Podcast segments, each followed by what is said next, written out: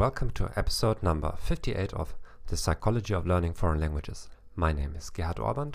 I'm a psychologist, book author, and German language teacher. In this episode, we are going to talk about correct and incorrect comparisons. With whom do you co- compare yourself in foreign languages? In the last episode, we talked about what to do. People say they hate my accent. If you missed out on that, please head over to our podcast archives. You will find all our previous episodes. If you want to listen to us in other languages, head over to our main website, which is thegomethod.org slash podcasts.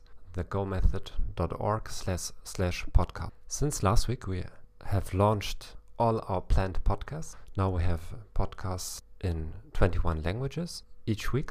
It's basically the same topic, although in most languages I speak completely um, unscripted. So I vary topics a bit, vary the information I share a bit. So if you're not a native English speaker and you're not speaking Chinese or some very difficult language, the chances are high that uh, we have a podcast in that language. So check us out and tell us what you think about the different podcasts. Then, if you want to improve your language learning and you feel you are somehow blocked and frustrated, then my book, The Go Method, is your remedy. It's available on Amazon in Kindle format and on paperback. It costs almost nothing. It's like eight eight dollars for the Kindle version and maybe twelve dollars for the paperback.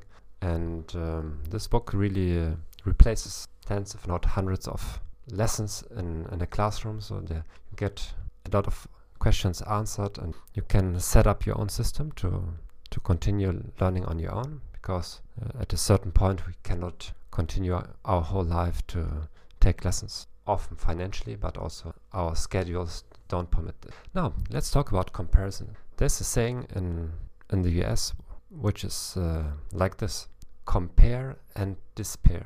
Compare and despair.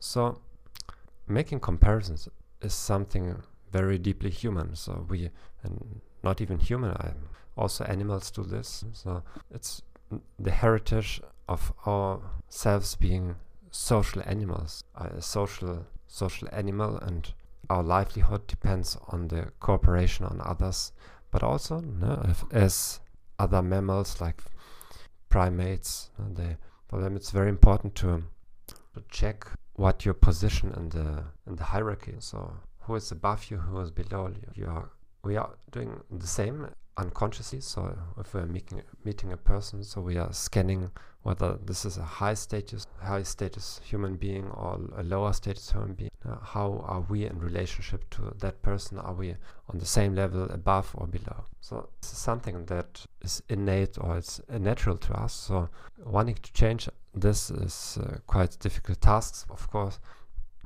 Um, various world religions uh, work in that area, but um, it's not a topic for our podcast. However, a lot of people suffer a lot from incorrect comparisons of their language skills. So let me break down very uh, quickly. In my opinion, there are two types of comparisons. I call them horizontal and vertical comparison. Vertical comparisons do not necessarily imply that the other person speaks better than you, no? or the other way around. Not every situation in which the other person speaks better than you is a horizontal comparison, according to my terminology. So, what are horizontal compar comparisons? Comparisons of your language language skills with people who are in a similar situation. So, who are those people? They are your classmates in a language class, or they are people from the, your same origin trying to learn the same language. So, for me, it would be any German speaking in, in this situation, or other, or more specifically, other German doing a podcast. So horizontal comparisons would be comparing yourself to somebody out of your category. So it would be comparing me with American or Irish, Australian podcast. So we are belonging in principle to two different categories. They are native speakers. So I suggest that you uh, try avoiding horizontal comparison but focus vertical comparison. And I would suggest several explanations why the first are bad, second are very productive. So the outcome of outcome of horizontal comparisons is often envy, frustration, anger, So the typical situation language class is, for example, I start a new German class, and, and in some groups, after some lessons, some students come to me and complain, "Oh, this guy, he speaks much better German than I do." Probably because he already started uh, learning German on his own. So, so I feel bad. Everybody in this group, group seems, seems much better than I am. Many of these students they simply drop out because they cannot bear the feeling of being the the least successful student or they compare themselves to their neighbors, to friends, to YouTube personalities of their own country, and say, "Oh, I will never be able to be such a good speaker like this fellow German." Who, uh, this is very bad. Why? Because we do not become aware of the fact that fellow students or students in general they have different speeds in learning something. So there are students that are, that are very quick in the beginning and slow down. Maybe you are one of those students that are very slow in the beginning and they're very quick in the end. Huh? Don't accuse me of misquoting, but the, if I remember well, there's some part of the Sermon on the Mount in the Bible uh, where uh, Jesus said, even if you're not a Christian, but uh, the the, la- the last will be the first. This happens very often in the classroom setting. So there are some students that are very slow to grasp the basics, but then once they have a special routine, then they overtake the.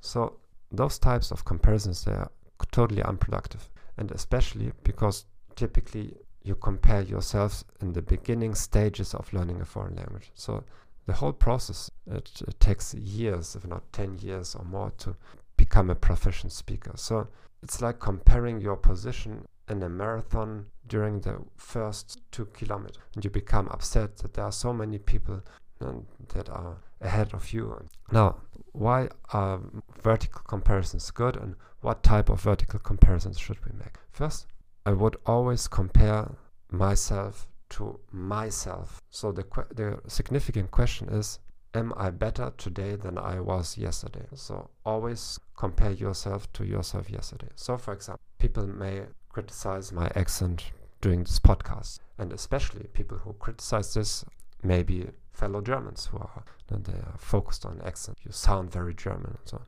Okay, so I might despair from that, and, they may say, "No, look at this other guy. This he's also from Germany. He speaks completely with accent free."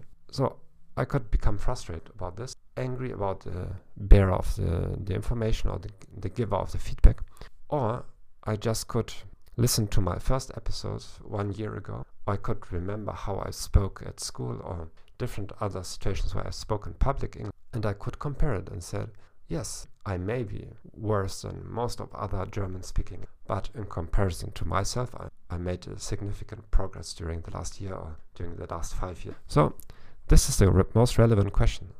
Are we progressing in comparison to ourselves some days ago or some years ago? as long as we are progressing, everything is fine.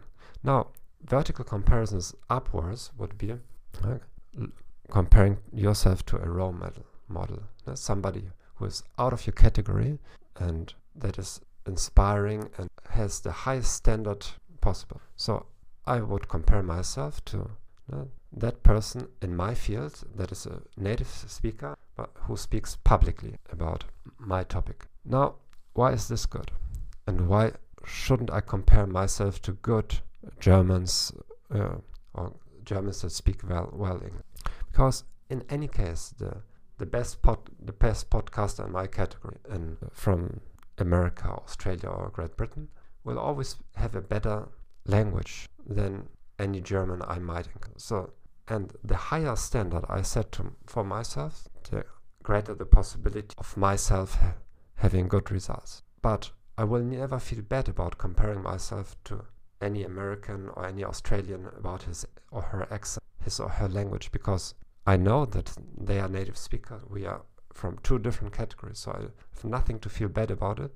On the other hand, I can expose myself to them on a daily basis without jealousy, but having uh, an, a role model for me. So, I hope this was helpful for you.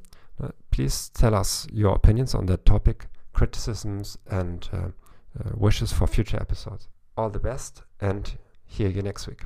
Bye bye.